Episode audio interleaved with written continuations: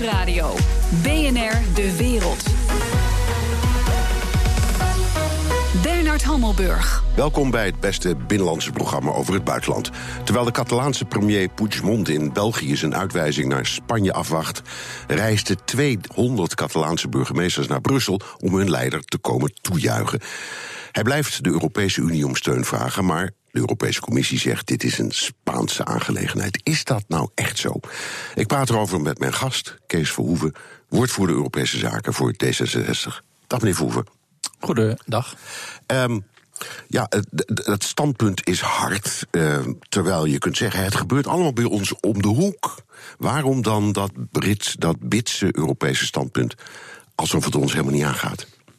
Uh, nou, ik denk dat er wel degelijk heel veel betrokkenheid is uh, vanuit de Europese Unie, vanuit collega-lidstaten. Alleen, ik denk dat elke lidstaat en ook de Europese Commissie en de Europese Unie ook heel goed zich realiseren dat uh, als je te veel gaat bemoeien met een binnenlandse nationale kwestie, verder dan je eigenlijk zou moeten doen, dan leidt dat weer tot andere problemen. Dus ik denk dat de terughoudendheid vooral bedoeld is om ervoor te zorgen dat Spanje dit probleem zelf op kan lossen. En ik denk dat de betrokkenheid er is om te helpen waar mogelijk. Ja. En het uh, proces te faciliteren. Maar goed, dan kijken we naar wat er gebeurt. Acht Catalaanse politici gearresteerd. Um, en dan zeggen ze erbij dat voorarrest kan wel vier jaar duren. Ja. Uh, dat zegt dan een van onze vrienden, Europese lidstaten. Denkt u dan niet, kom op jongens, jullie gaan te ver? In, nou, aanpak. Ik ben daar ook wel van geschrokken. Uh, als je ziet dat uh, politici zo worden vastgezet in de cel... en er misschien wel een heel lang voorarrest kan zijn dan roept dat natuurlijk wel vragen op en zorgen op. Aan de andere kant, Spanje heeft als zelfstandig land een grondwet. En die grondwet is overtreden. Althans, dat is de reden waarom deze mensen zijn vastgezet. Ja, nou, nou zeg. Dus ja, dan, dan, dan heb je gelijk de vraag aan de ene kant... wie wil dat politici problemen oplossen, politieke problemen... via het debat, in het openbare publieke debat, aanpakken. En aan de andere kant wil je dat rechters de rechtsstaat handhaven. En ja, dat, dat zijn twee dingen die Ik, ik snap het, maar om dan te zeggen vier jaar voorarrest... en ze zeggen ook, ja, er staat 30 jaar op op, ja. uh, op, uh, op rebellie. Maar als je in de wet kijkt, dan staat er maximaal 30 jaar op. Dat is echt iets anders voor iedereen die iets van recht uh, begrijpt. En ook dat is weer zo barbaars. Dus het is die, die, die toon. Is er nou niemand in Brussel die roept: jongens, beetje dimmen, wees een beetje redelijk, probeer het op te lossen? Ik denk dat dat absoluut gebeurt. Ik denk dat er achter de schermen, maar ook steeds meer voor de schermen, steeds meer uh, leiders zijn die echt oproepen tot een de-escalatie. Dus tot het, tot het tot rust brengen van het proces. Zorgen dat er dialoog komt, dat men met elkaar aan tafel gaat in plaats van spierballentaal. Uh, inderdaad dreigen met zeer zware straf, want u zegt dat heel terecht. Maximaal 30 jaar. Uh, dat, er zijn heel veel straffen waar maximaal hele hoge straffen voor staan, maar waar je ook gewoon van kan zeggen: we moeten via een eerlijk proces zorgen dat mensen op een goede manier berecht worden. En als dat niet het geval lijkt zijn, zullen er absoluut ook mensen zijn in Europa die Spanje daarop aanspreken. Ja. Zoals we ook doen bij Hongarije, zoals we ook doen uh, bij Polen op het moment dat daar uh, druk lijkt te zijn op het uh, goed omgaan met mensenrechten. Ja, de Spaanse minister van Buitenlandse Zaken, Alfonso Dastis, als ik het goed uitspreek, die zei nu gisteren: um, ja, misschien kunnen we de grondwet wel wijzigen en dan kun je referenda over onafhankelijkheid toelaten. Dat lijkt me ook een wassen neus, want dat betekent dat je in feite de, hele Europese Spaanse, of de hele Spaanse bevolking, 47 miljoen mensen, laat stemmen over Catalaanse onafhankelijkheid. Dat, is toch ook een wassen neus? Dat is inderdaad lastig. Als je, dat is ook vaak een probleem met referenda natuurlijk in het algemeen. Van aan wie stel je de vraag en, en, en hoe zorg je dat je dan vervolgens met de uitslag omgaat. Dat het zodanig is dat het voor iedereen goed is. En niet alleen maar voor degene uh, die wel of niet daar belang bij hebben. En nou ja, hier zie je dat het referendum heeft geleid tot deze crisis. Uh, en om dan weer met nieuwe referenda te komen, uh, waarbij alle Spanjaarden gaan stemmen over één regio, lijkt me ook niet de oplossing. Nee, Volgens mij is een betere oplossing om nu gezien de situatie uh, in Catalonië en in Spanje ervoor te zorgen, en dat is eigenlijk wat iedereen volgens mij wil, dat die twee partijen aan tafel komen te zitten. Uh, en dat, dat ze maar, met elkaar en, praten en ja. dat ze kijken hoe kunnen we nou op een rustige manier dit oplossen in plaats op het van dat moment, het Op het moment dat de Belgische premier Michel dat zei, kreeg hij de wind van voren binnen de EU. Wat dacht hij wel? Terwijl je kan zeggen, als je nou eens kijkt naar dat België zelf, een federale staat, vier landen, kun je ja. zeggen. Zeven of zes ja. regeringen, hangt vanaf hoe je telt. Ja. 58 ministers, 68 ministersposten, daar lachen wij om. Ja. Maar het werkt wel. Is, is, is Belgisering niet juist een mooi voorbeeld om het op te lossen? Er zijn heel veel deskundigen en hele verstandige denkers en, en, en, en, en filosofen die, die met de kaart van Europa in de hand zeggen dat Europa aan toewerken is naar veel meer een soort regionaal uh, georganiseerd geheel in plaats van de nazistaat. daar kun je allemaal prachtige discussies over houden. Volgens mij ik ben een wat meer praktische politicus. Volgens mij is het vrij simpel. We hebben 28 eh, lidstaten. Als de brexit uh, echt doorgaat zoals het nu lijkt te gebeuren, 27. En dat zijn landen die allemaal, wat je ook vindt van samenwerking... en hoe pro-Europees en, en, en grensoverschrijdend je ook denkt... zoals mijn partij D66 in ieder geval doet... blijft dat in ieder geval op dit moment de basis vanuit, van waaruit we moeten redeneren. Ja. Um, en België heeft een, een heel ander soort organisatie intern... dan bijvoorbeeld Nederland of uh, nou, welk ander land dan ook. Uh, elk land moet zijn eigen vorm zoeken om zo goed mogelijk uh, om te gaan uh, en, en, en te verworden of te verblijven uh, tot een goed lopend land met goede mensenrechten, een goed lopende economie ja.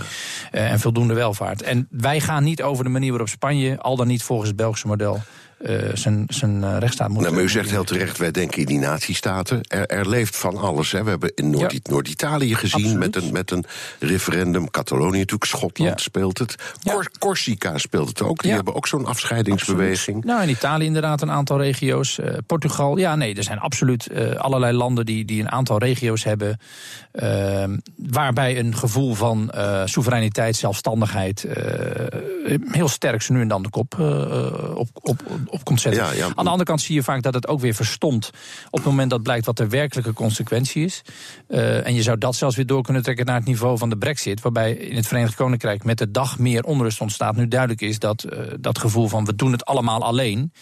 Uh, wel eens een, een, een, fabeltje zou kunnen blijken als het gaat om het oplossen van de echt grote onderwerpen. Ja, maar dat willen deze. Boel, uh, in in, in Lombardije en in, ja. in Catalonië en in Schotland willen ze wel bij de EU blijven. Ja. Dus, dus daarom zeg ik, ik, ik beweer niet dat Brussel zou moeten zeggen: ga je gang maar. Maar dat er iets van begrip zou klinken. Ja, en, begrip, ook, en, en, begrip... ook, en ook iets van: uh, we begrijpen het probleem, we kunnen het ook even niet oplossen, maar we komen wel helpen. En er ja. gebeurt steeds maar het omgekeerde. Ja, maar begrip is natuurlijk een, een, een, heel mooi ingrediënt. Maar eh, bijvoorbeeld als je zou zeggen, en dat is een theoretische exercitie. Stel dat een aantal van die regels inderdaad zelfstandige landen worden. en dan willen ze graag wel bij de EU horen. dan hebben we ook gewoon regels die zeggen dat elk land dan gewoon een kandidaat lidstaat zou moeten zijn. En dan ben je zo 10, 20 jaar verder. Ja. Uh, dus ja, even zeggen van nou, we verwachten, ja. hè, we verwachten vanuit het begrip voor onze situatie. verwachten we dat we snel de voordelen van Europa hebben. en dat we ons kunnen, ons, kunnen ontworstelen aan ons, uh, aan ons eigen land. en dat, dat we dan gewoon verder kunnen. Ja, dat is niet mogelijk. En dat zijn vaak ook de stemmen die dat verkondigen, zijn vaak ook politici die dingen beloven die niet kunnen. En ik denk dat dat juist weer heel schadelijk is voor het Europese continent als geheel. Dus ik ben daar wel. Uh, kritisch over. Als je dat soort dingen belooft aan mensen en ze zo de straat op krijgt en ze het gevoel geeft dat alle mooie dingen kunnen zonder uh, uh, de andere dingen te verliezen, dan hou je mensen voor de gek en dat moet niet gebeuren. Zo dadelijk. Rutte 3 heeft grootse plannen voor Europese samenwerking, maar wat als die andere lidstaten niet mee willen werken? BNR Nieuwsradio. BNR De Wereld. Ik praat verder met mijn gast Kees Verhoeven, woordvoerder Europese Zaken voor D66. Meneer Verhoeven, hadden het net over de rol van Europa in bij afscheidingsbeweging, de Catalaanse crisis. Uh, en dan zeggen we ja, dat, dat is wel een Europese affaire, maar we kunnen er eigenlijk niet zoveel aan doen. Volgens de regeerakkoord kan Europa wel op andere thema's een grote rol spelen. Uh, eerst even iets waar u zich met succes voor hebt ingezet. Nederland gaat deel uitmaken van het Europees Openbaar Ministerie. Dat gaat volgens mij over fraude met Europees geld, vooral. Mhm. Nederland ja. was daar eerst tegen, want dan, dat was dan al, alweer verlies van soevereiniteit. En nu voor. Wat is er veranderd? Nou, wat veranderd is, is de Kamermeerderheid. Uh, om het zo maar te zeggen. Het kabinet, het vorige kabinet, Rutte 2. Uh, heeft eigenlijk altijd al het standpunt gehad dat het gewoon verstandiger is om deel te nemen. Uh, het is een manier om fraude met Europees geld aan te pakken. En juist een land als Nederland, waarvan altijd wordt geroepen dat we netto betaler zijn, heeft er natuurlijk belang bij dat er goed omgegaan wordt met Europees geld. Bovendien willen wij dat Europees geld goed besteden aan innovatieprojecten, onderzoek. En Nederland scoort daar heel goed in. Dus wij willen graag dat dat geld wat in Europa rondgaat, dat dat zo goed mogelijk benut wordt. Ja, maar de, de, de, Daarom dat, willen we daar graag aan meedoen. Ik, en dat wat nu veranderd is, is dat in het regeerakkoord is opgeschreven dat we daaraan deel gaan nemen. En Ja, dat betekent dat er een, ook een Kamermeerderheid is die het kabinetsstandpunt, wat eigenlijk ongewijzigd is, uh, nu schraagt. En dat we dus mee, mee, gaan doen. U hebt daar enorm aan getrokken, u hebt u zich daar enorm voor ingezet. Wat is nu precies, laten we zeggen, bij de besteding van Europees geld de negatieve kant? Waar, waar wilt u ingrijpen? Wat, wat, moet, uh, uh, wat moet dit Europees Openbaar Ministerie gaan doen? Op welke momenten denkt u, kijk, dat is nou fout, dat mag niet? Nou, er zijn tal van voorbeelden waarbij. Er zijn natuurlijk uh, heel veel uh, grote potten geld in Europa. Uh, en er zijn bijvoorbeeld een hele grote pot geld is naar het landbouwbeleid. Nou, daarvan heeft D66 altijd gezegd: bouw dat bedrag nou in, in omvang af en ga dat meer naar de nieuwe economie zetten. Ja, dat is ook dus- inderdaad heel raar, want ik geloof dat de helft van de Europese begroting gaat naar absoluut. landbouwsubsidie. Ja. Terwijl je kunt zeggen, een, een boer is gewoon ondernemer. Waarom moet hij anno 2017 nog op overheidsgeld leven? Precies, dus dat moet, maar dat is niet aan het Europese Openbaar Ministerie, dat is gewoon aan de Europese politici. Die moeten zeggen: laten we dat geld dat we hebben beter gaan besteden dan nu. Maar er is een andere hele grote pot geld en die gaat naar allerlei regionale versterkingsprojecten. Uh, waarbij dus uh, landen, regio's, gebieden kunnen gewoon geld aanvragen voor allerlei uh, infrastructurele, cohesieversterkende, zoals dat dan heet, projecten waarmee ze zeg maar, hun land of een bepaald gebied beter kunnen ontsluiten, beter bereikbaar kunnen maken. nou, en daar vindt ook wel fraude plaats, in de zin van dat er geld gaat naar regio's die dat geld niet benutten zoals ze beloven dat te gaan doen. En dan... Nou, daar moet controle op zijn. Ja. Daar is een, dat is beter te doen als je dat op Europees niveau organiseert, dan dat je dat op niveau van de lidstaat doet. Want het zijn die lidstaten zelf die soms frauderen met dat geld. Dus dan krijg je dat spreekwoord wat je altijd hoort... dat de slager niet zijn eigen vlees moet keuren. Dat zijn partijen die dat vaak zeggen... zijn vaak juist de partijen die nu ineens tegen dit principe waren. Uh, en D66 heeft altijd gezegd... Europa is een samenwerkingsverband waar je uh, moet kiezen voor het aanpakken van de onderwerpen die grensoverschrijdend zijn. Nou, als iets nou bijvoorbeeld is van grensoverschrijdend uh, uh, geld en grensoverschrijdende problemen, dan is het wel die fraude met dat geld. Dus dan kun je dat beter op Europees niveau Maar de, de Euros eurosceptici zullen onmiddellijk roepen, die Verhoeven die verkoopt het laatste stukje soevereiniteit dat wij nog hebben nu ook uit aan Brussel. Dat hoor ik inderdaad wel eens zeggen, maar wat er vervolgens volgt zijn vaak toch meer uh, politieke wanlanders dan, dan goede, uh, degelijke argumenten. Uh, er wordt altijd geroepen dat we onszelf uitverkopen aan de Europese Unie en de Europese Commissie. D66 vindt dat we de grote grensoverschrijdende onderwerpen absoluut Europees moeten regelen, maar dan ook echt. Dus niet altijd die schijnsamenwerking en, en maar bang zijn om dingen echt aan te pakken. Dus pak klimaat, uh, pak terrorismebestrijding. Uh, pak een gezamenlijk defensiebeleid. Waarbij we heel veel miljarden kunnen besparen door krachtig in te kopen in plaats van versnipperd. Uh, energie, gezamenlijk energie inkopen in plaats afhankelijk zijn van, van Poetin of Arabische ja. landjes. Vluchtelingen. Allemaal ja. vluchtelingenbeleid. Okay, buitengrensbewaking. Ja. Nou, u hoort, ik word enthousiast. Ik kan even nee, doorgaan. Maar la, dit dat, zijn die grote onderwerpen. En daar zegt D66 volmondig ja. Okay. Die pakken we Europees aan. En gelukkig doet het regeerakkoord dat nu ook op die gebieden. En hoor ik bijvoorbeeld Rutte in plaats van krampachtig steeds steeds zeggen, nou, moeilijk, moeilijk. Nu ook steeds meer. En zelfs Halbe Zijlstra afgelopen woensdag in debat. Die zei ja, we moeten de grote grensoverschrijdende thema's moeten we gewoon Europees aanpakken. Ja, nou, ik vind dat een verstandige koers Oké, dat is eh, en het past natuurlijk in de traditie van D66. U hebt helemaal gelijk. Ja. Uh, laten we er een paar uitpakken. Uh, dingen waarvan je, waarvan je denkt, ik, ik neem er twee. Even klimaat en migratie. Omdat dat allebei dingen zijn die inderdaad grensoverschrijdend zijn. Maar die gaan allebei een beetje uit, vind ik altijd, van het toch wat elitaire denken van de westerse landen in de westelijke flank in de EU. De founding fathers. Zo moet het. We moeten vluchtelingen eerlijk verdelen. En we moeten dingen in de regio oplossen. En met het klimaat, we moeten emissiereducties halen. Maar dat vinden wij, maar dat vinden ze in Polen en in Hongarije allemaal helemaal niet. Dus over welk Europa praten we nou eigenlijk? Nou, dat is een terechte vraag. Uh, en daarom moet je ook met elkaar afspraken maken waar iedereen uiteindelijk uh, zich in kan vinden. Dan kan het soms een afspraak zijn die minder ambitieus is dan bijvoorbeeld Nederland of Finland of Zweden zou willen. Dat klopt. Maar dan heb ik liever een iets minder ambitieuze afspraak die nog steeds uh, een groot deel van het probleem kan oplossen. Waar dan ook alle andere landen, bijvoorbeeld een land als Polen, dat inderdaad heel anders kijkt naar het milieu en wat heel anders kijkt naar migratie, ja, Polen dan toch van, kan steunen. Polen houden van kolen en wij niet.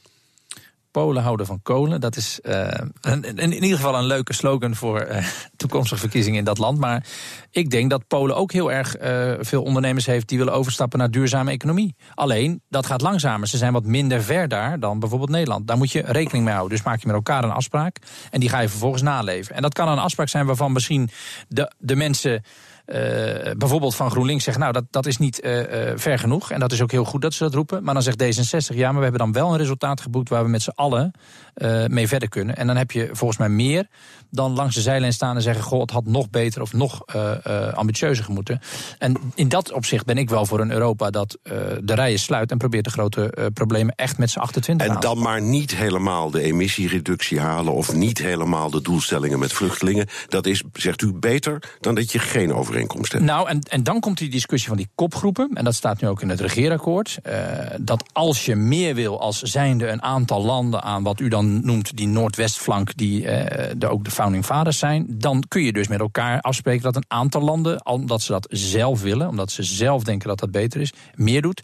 Zonder dat je daarmee alle anderen dwingt dat hoog niveau mee te doen. En zonder dat je die anderen dan ook uh, zeg maar ontslaat van de verplichting om wel het andere uh, doel, wat je met z'n 28 hebt, te halen. Ja. Dus, en dat lijkt mij een, een hele goede mogelijkheid. Een, een Europa dus je, van een dus aantal... draait het een beetje om en zegt tegen die landen in Oost-Europa: we snappen het ook wel een beetje en we gaan jullie niet voortdurend zitten uitvoeteren.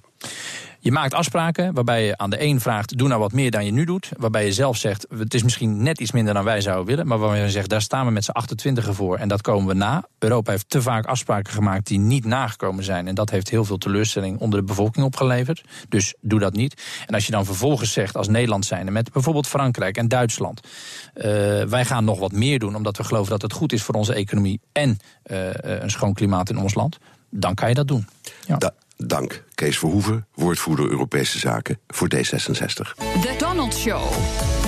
De update over de Verenigde Staten van Trump met Amerika-watcher Jan Postma. Jan, verkiezingen deze week. Ja, Ja, niet iedereen alweer. wist het, maar het is wel gebeurd. Vertel. Ja, klopt. Ja, nou, en dat was eigenlijk wel, wel goed nieuws voor eh, Democraten. Eh, New Jersey en Virginia hebben een nieuwe democratische gouverneur gekregen. Dus daar waren ze blij mee. Zo één jaar na Trumps verkiezingen. hè. Een beetje een opsteker. Zo voelde het in ieder geval voor de Democraten. En dan zie je ook al wat leedvermaak. eh, zoals hier bij Stephen Colbert. Mr. Trump, all of these elections were about you. Significant numbers of voters in each state said Trump was a reason for their vote, with far more voting to oppose you than support you. That's the problem with making everything about you, sir. It means everything, even losing, is about you. That's the downside of narcissism. Along Ja, het is bijna een beetje een preek van Colbert. En, en je kan je afvragen, wat is dit waard? Hè? Want dit zijn kleine succesjes. En het is maar eh, de vraag wat dit zegt over de rest van de stand van het land. Of ze hier nou echt wat aan hebben. En dat vindt ook eh, Fox-presentator Sean Hannity. Die overigens opvallend weinig aandacht heeft eh, voor die uitslagen. And when you put it all together, the, the Democratic landslides, the victories for refugees, trans people, people of color, it was a horrible night for people like Sean Hannity. Which you can tell by how much time he spent covering all of the results on his hour long show.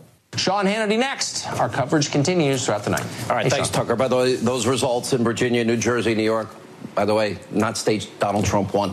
Welcome to Hannity. President Trump is in Seoul. He is in South Korea. Five seconds? Ja, na die vijf seconden, dan praat hij er een beetje overheen... en dan gaat hij het lekker over andere dingen hebben. Een beetje zuur, hè? maar hij heeft op zich ook wel een punt. Hè? Want je kan eigenlijk veel beter naar die Rust Belt staat... of naar al die andere plekken kijken... waar eh, vorige keer eh, het verschil gemaakt werd. En dat zijn deze staten toch niet echt.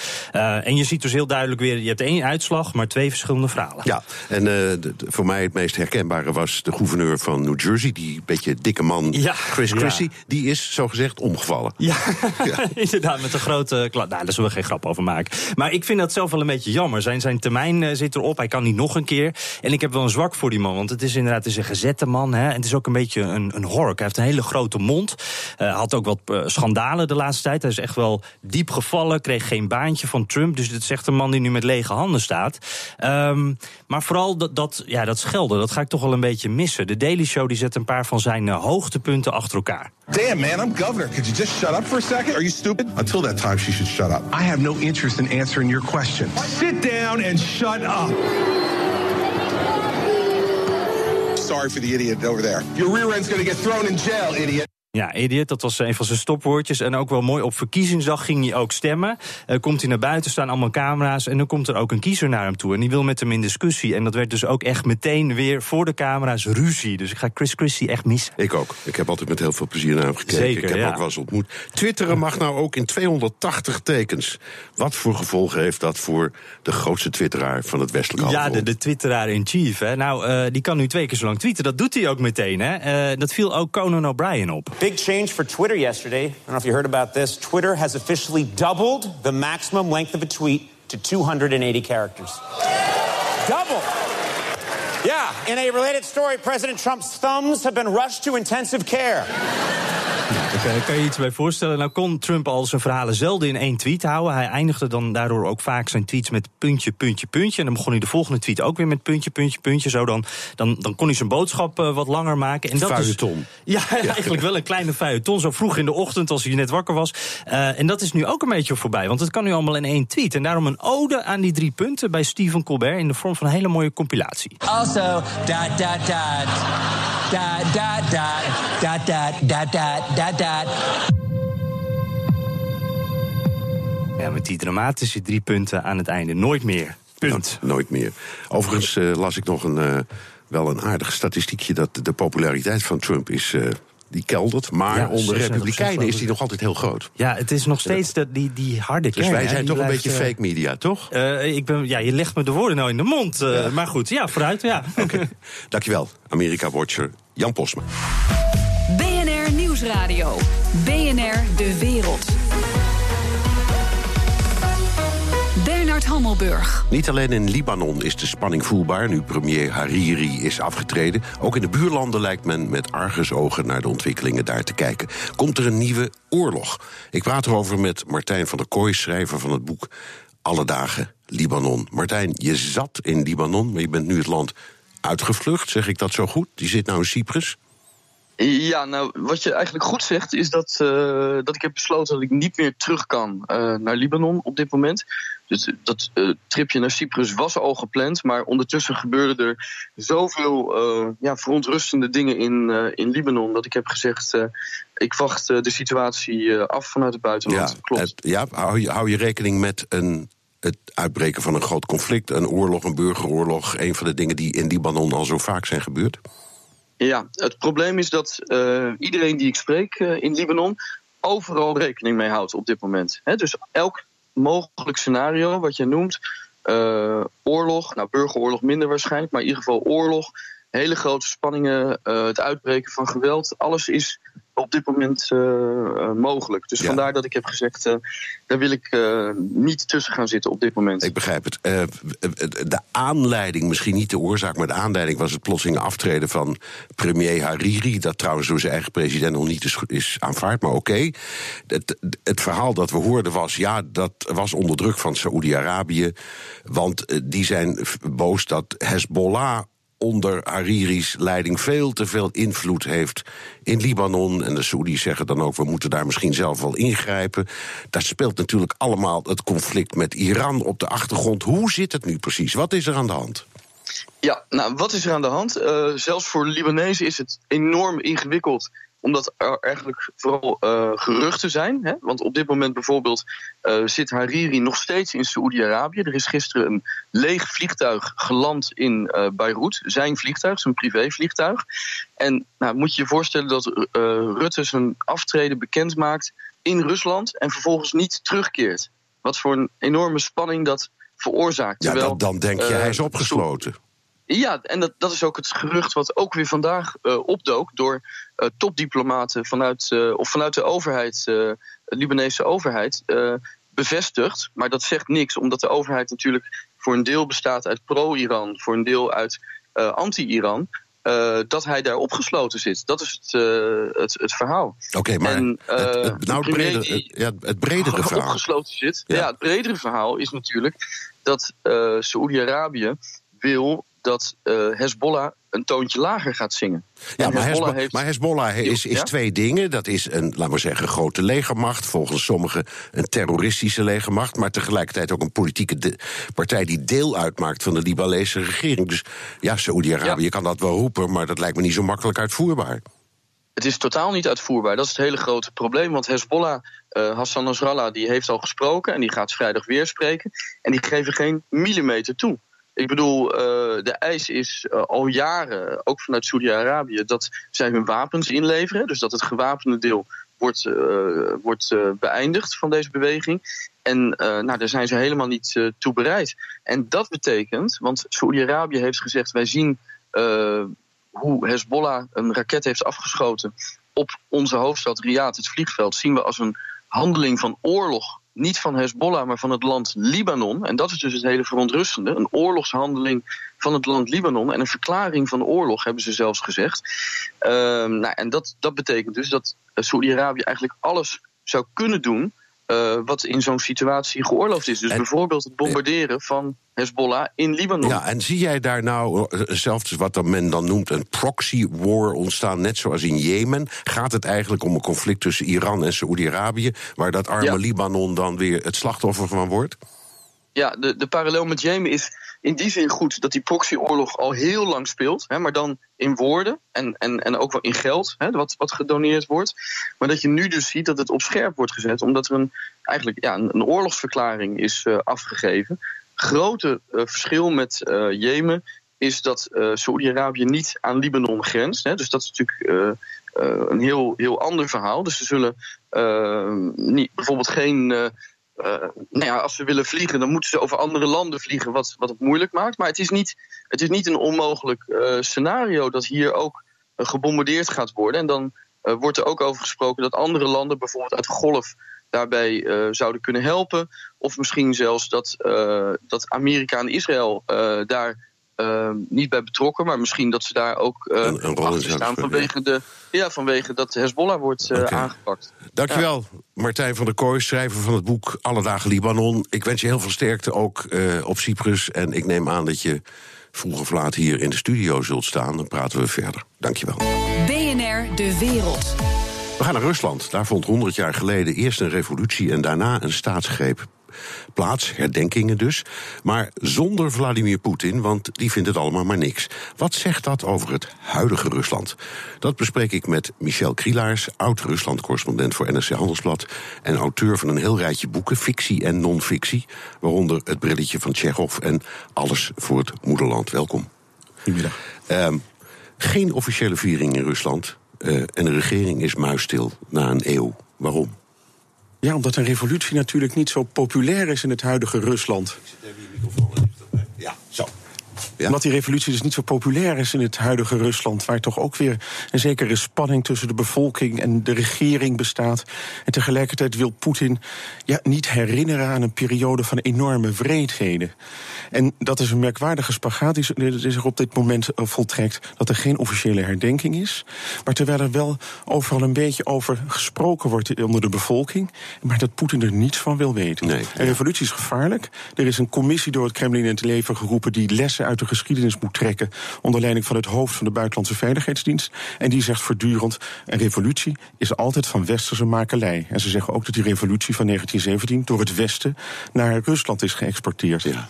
Nou goed, even voor de duidelijkheid. Er was eerst geloof ik in februari een revolutie. Waarin de tsaar werd afgezet. Waarin de tsaar werd afgezet. En daarna in oktober. Maar dat was toen nog in de oude kalender. Dus dat, vier, dat bedenken we in, in, in, in eh, november. De communistische staatsgreep. Van Lenin. Ja, en allebei vindt hij dus geen prettig thema om op terug te zien. Nou, kijk, je moet bedenken dat uh, die revolutie miljoenen doden heeft opgeleverd. Hè. Je kunt bedenken, alleen al in die revolutietijd zijn 10 miljoen mensen om het leven gekomen. Onder het communisme zijn zo'n 40 miljoen mensen vermoord. Dus het is met, met bloed omgeven gebeurtenis. Waar Poetin eigenlijk niet aan herinnerd wil worden. Poetin wil het mooie Rusland. Die is bezig met een soort imperialistisch herstel van Rusland. Zonder gebieden te veroveren. Maar de grootheid van Rusland moet worden benadrukt. En eigenlijk is dat de grootheid van het tsaristische Rusland. Ja, dus hij grijpt steeds op, op, het, op een geschiedenis van duizend jaar geleden. Het grote Russische Rijk eigenlijk. Dat is, dat is ja. het beeld. Maar dan niet herinnerd worden aan bloed. Nou, de, iemand die wel populair is en blijft tegen beter weten in, naar mijn idee, is Stalin. Um, daar is ieder jaar een enorme parade om de, de, de Tweede Wereldoorlog te herdenken. En de, de overwinning en de belangrijke rol die uh, de Sovjet-Unie daarin heeft gespeeld. Uh, waarom is dat anders met Stalin dan de Oktoberrevolutie? Kijk, Rusland is een land dat bestaat uit daders en slachtoffers.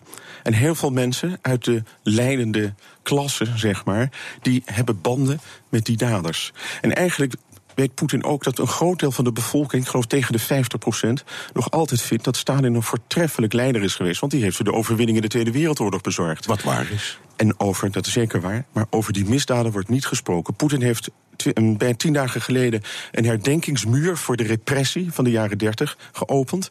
En hij heeft daar niet de naam van Stalin genoemd. Hij heeft niet gezegd dat Stalin verantwoordelijk was voor die repressie. En dat doet hij omdat hij eigenlijk een grote groep, de helft van de bevolking bij wijze van spreken, te vriend wil houden. Want die Stalin-angers stemmen op hem. En tegelijkertijd heeft hij ook de slachtoffers van Stalin, zeg maar die andere helft, die wil hij ook te vriend houden.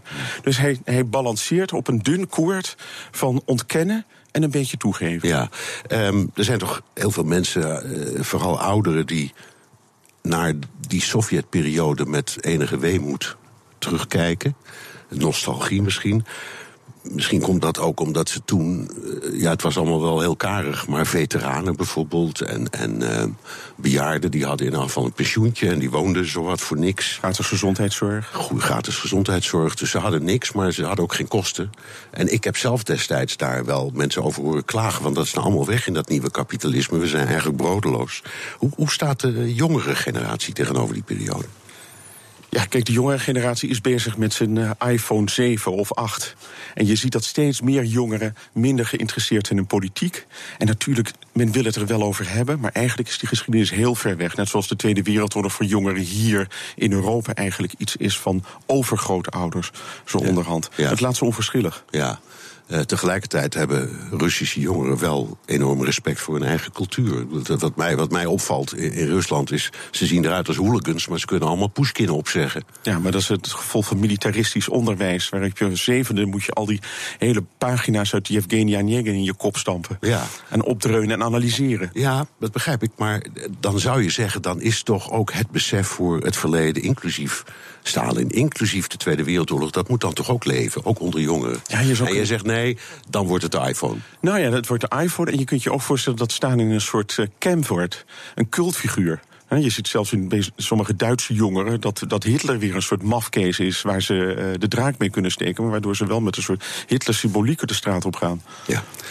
Zo dadelijk. Zet Poetin zich schrap voor een nieuwe Russische revolutie. BNR Nieuwsradio. BNR De Wereld.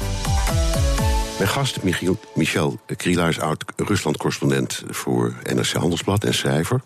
En we spraken net over de invloed van de Russische revolutie van precies 100 jaar geleden op het Rusland van Vladimir Poetin. Wat zijn nou de meest zichtbare overblijfselen van die revolutie nu? De machtsstructuren. Je ziet nog altijd in feite Rusland wordt geregeerd zoals de Sovjet-Unie werd geregeerd. Met een hele steile machtspyramide. Met aan de, aan de top een paar, drie mannetjes die het voor het zeggen hebben. Zeg het, uh, het politbureau. Dan is er een soort centraal comité van, uh, ja, noem maar op. Weer een aantal mannen, vooral mannen uit de veiligheidsdienst. Het hoofd van het leger, hoofd van de geheime dienst. Hoofd van de politietroepen die ja. de orde moeten bewaren. Dat zie je heel sterk. En, en, vroeger als je naar die parades keek, dan stonden daar bovenop stonden de belangrijkste mensen. En dan kon je zien aan de afstand vanaf de grote leider naar achteren hoe belangrijk ze allemaal waren. Is dat nog een beetje zo? Als je nou dat... ja, de, de, het is koffiedik kijken, heb ik ja. altijd geleerd. Maar je kunt toch altijd wel zien als iemand niet meer zo vaak op de televisie is, dan is hij misschien uh, uit de gratie. Ja, ja. Hoe zou Rusland eruit hebben gezien als die revolutie niet had plaatsgevonden? Dan was het denk ik een soort EU-staat als Portugal geweest. Nog altijd arm. Maar het was vlak voordat het Eerste Wereldoorlog uitbrak, was het, had het een booming economie. Het was een soort China van nu. Er werd enorm geïnvesteerd door westerse bedrijven. Uh, de, de, de, armoede werd bestreden. Het analfabetisme was aan het verdwijnen. En desalniettemin bestond er een enorm proletariaat. Ja. Maar het was, goed het was goed gegaan. Het was een constitutionele monarchie, had het kunnen worden. Of een, een keurige republiek, ja. zoals Frankrijk. Aan, aan, de andere kant kan je zeggen, het, is ook, het, het, het, land heeft in zijn hele geschiedenis eigenlijk nooit democratie gekend. Nee. Niet, on, niet onder het Tsaren, niet in die 74 jaar communisme, nee. niet onder Poetin, nooit. Nee. Ja, misschien Yeltsin, heel even. Heel maar kort. Die, heeft, die heeft het zelf ja. weer kapot geschoten. Ja, en ik heb heel veel bestuurders ontmoet in mijn jaren in Moskou. En die zeiden altijd, wij weten deksels goed hoe we dit land democratisch moeten besturen. Maar dan moeten we wel de helft van onze ambtenaren ontslaan. Want die zijn door door corrupt. Ja. Poetin is ook bang, heb ik de indruk, dat een herdenking van de revolutie mensen op een idee brengt. Heeft hij een punt? Hij heeft wel degelijk een punt. Want uh, in 2011, in december, waren er uh, gefraudeerde parlementsverkiezingen. En toen gingen er demonstranten tot een omvang van 100.000 mensen de straat op. En ik ben bij een van die demonstraties geweest, vlak voor kerst. En daar stond echt Alexei Navalny, een van de oppositieleiders van nu. Die zeiden: We kunnen als we willen nu oprukken naar het Kremlin. En toen zag je, waar we het er net al over hadden, al die jonge mensen maakten dat ze wegkwamen. Want die waren als de dood voor geweld. Ja. Iemand heeft, misschien was jij dat wel, maar ooit uitgelegd dat ehm, de Russen zo bang zijn voor dissidenten. omdat ze weten dat een betrekkelijk kleine groep, een paar duizend of misschien honderdduizend mensen. dat hele land om kunnen, kunnen werpen. Terwijl dat in andere landen niet zo makkelijk zou kunnen. Ja, nou je hebt natuurlijk maar een paar mensen nodig om het echt. Kijk, eh, Lenin was ook met, met z'n twintigen, zeg maar. Precies. Het was een kleine groep. Ja, en die heeft toch een staatsgreep kunnen plegen. Er zijn ook regelmatig nu eh, demonstraties met leuzen als Poetin is een dief. En dat klinkt zo.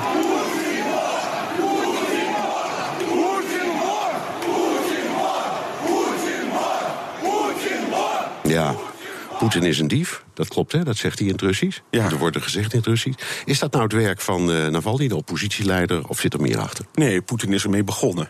Eh, Navalny is ermee begonnen. Die heeft die, die, die, die spreuk. Hè, het is een partij van, van, eh, van dieven en rovers en misdadigers. En Navalny probeert heel duidelijk aan te tonen dat die hele machtselite in Rusland een kleptocratie is die bezig is om de staatskas leeg te roven.